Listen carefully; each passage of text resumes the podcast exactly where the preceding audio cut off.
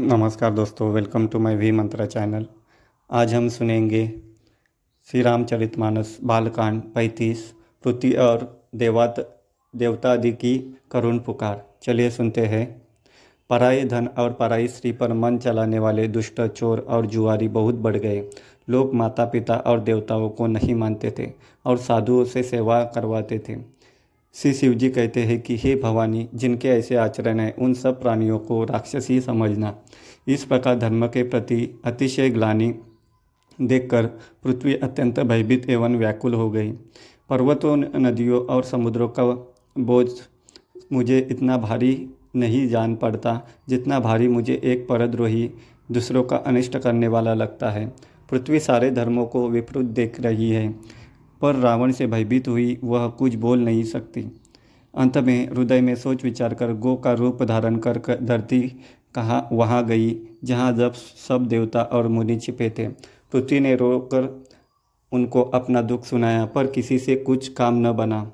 तब देवता, मुनि और गंधर्व सब मिलकर ब्रह्मा जी के लोग सत्यलोक को गए। भय और शोक से अत्यंत व्याकुल बेचारी पृथ्वी भी गो का शरीर धारण किए उनके साथ थी। ब्रह्मा जी सब जान गए। उन्होंने मन में अनुमान किया कि इसमें मेरा कुछ भी वश में नहीं, वश नहीं चलने का। जिसकी तू दासी है, वही अविनाशी हमारा और तुम्हारा दोनों का सहायक है। ब्रह्मा जी ने कहा, हे धरती, मन में धीरज धारण करके श्री हरि के चरणों का स्मरण करो। प्रभु अपने दासों की पीड़ा को जानते हैं, वे तुम्हारी कठिन विपत्ति का नाश करेंगे। सब देवता बैठकर विचार करने लगे कि प्रभु को कहाँ पावे ताकि उनके सामने पुकार करें। कोई वैकुंठपुरी जाने को कहता था और कोई कहता था कि वही प्रभु क्षीर समुद्र में निवास करते हैं, जिसके हृदय में जैसी भक्ति और प्रीति होती है। प्रभु वहाँ सदा उसी रीति से प्रकट होते हैं।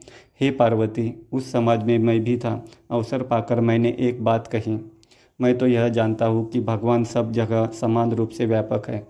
प्रेम से वे प्रकट हो जाते हैं। देश, काल, दिशा, विदेश, विदिशा में बताओ, ऐसी जगह कहाँ है जहाँ प्रभु न हो?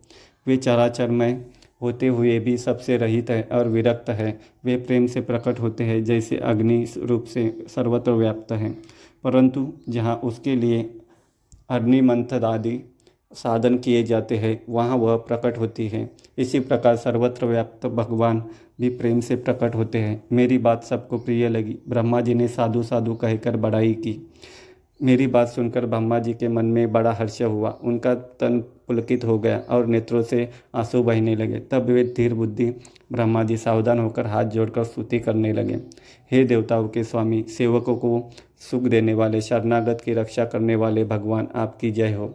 जय हो। हे ग्रो ब्राह्मणों का हित करने वाले, असुरों का विनाश करने वाले, समुद्र की कन्या के प्रिय स्वामी, आपकी जय हो। हे देवता और पृथ्वी का पालन करने वाले, आपकी लीला अद्भुत है। उसका भेद कोई नहीं जानता।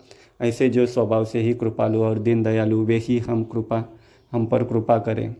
हे अविनाशी, सबके हृदय में निवास करने वाले अंतर्यामी, सर्वव्यापक, परम आनंद स्वरूप, अज्ञेय, इंद्रियों से परे, पवित्र चरित्र, माया से रहित मुकुंद, आपकी जय हो जय हो।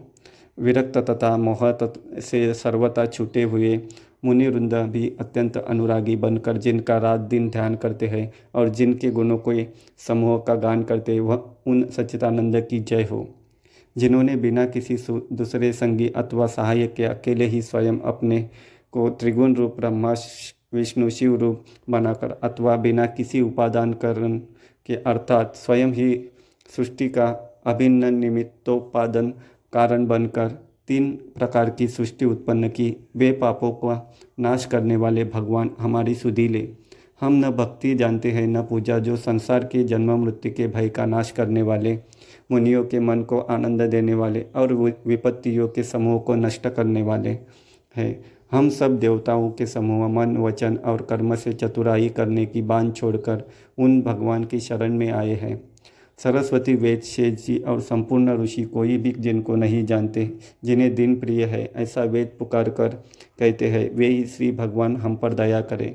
ये संसार रूपी समुद्र के लिए मंदराचल रूप, सब प्रकार से सुंदर, गुणों के धाम और सुखों की राशि, नाथ, आपके चरण कमलों में मुनि, सिद्ध और सारे देवता भय से अत्यंत व्याकुल होकर नमस्कार करते हैं। धन्यवाद।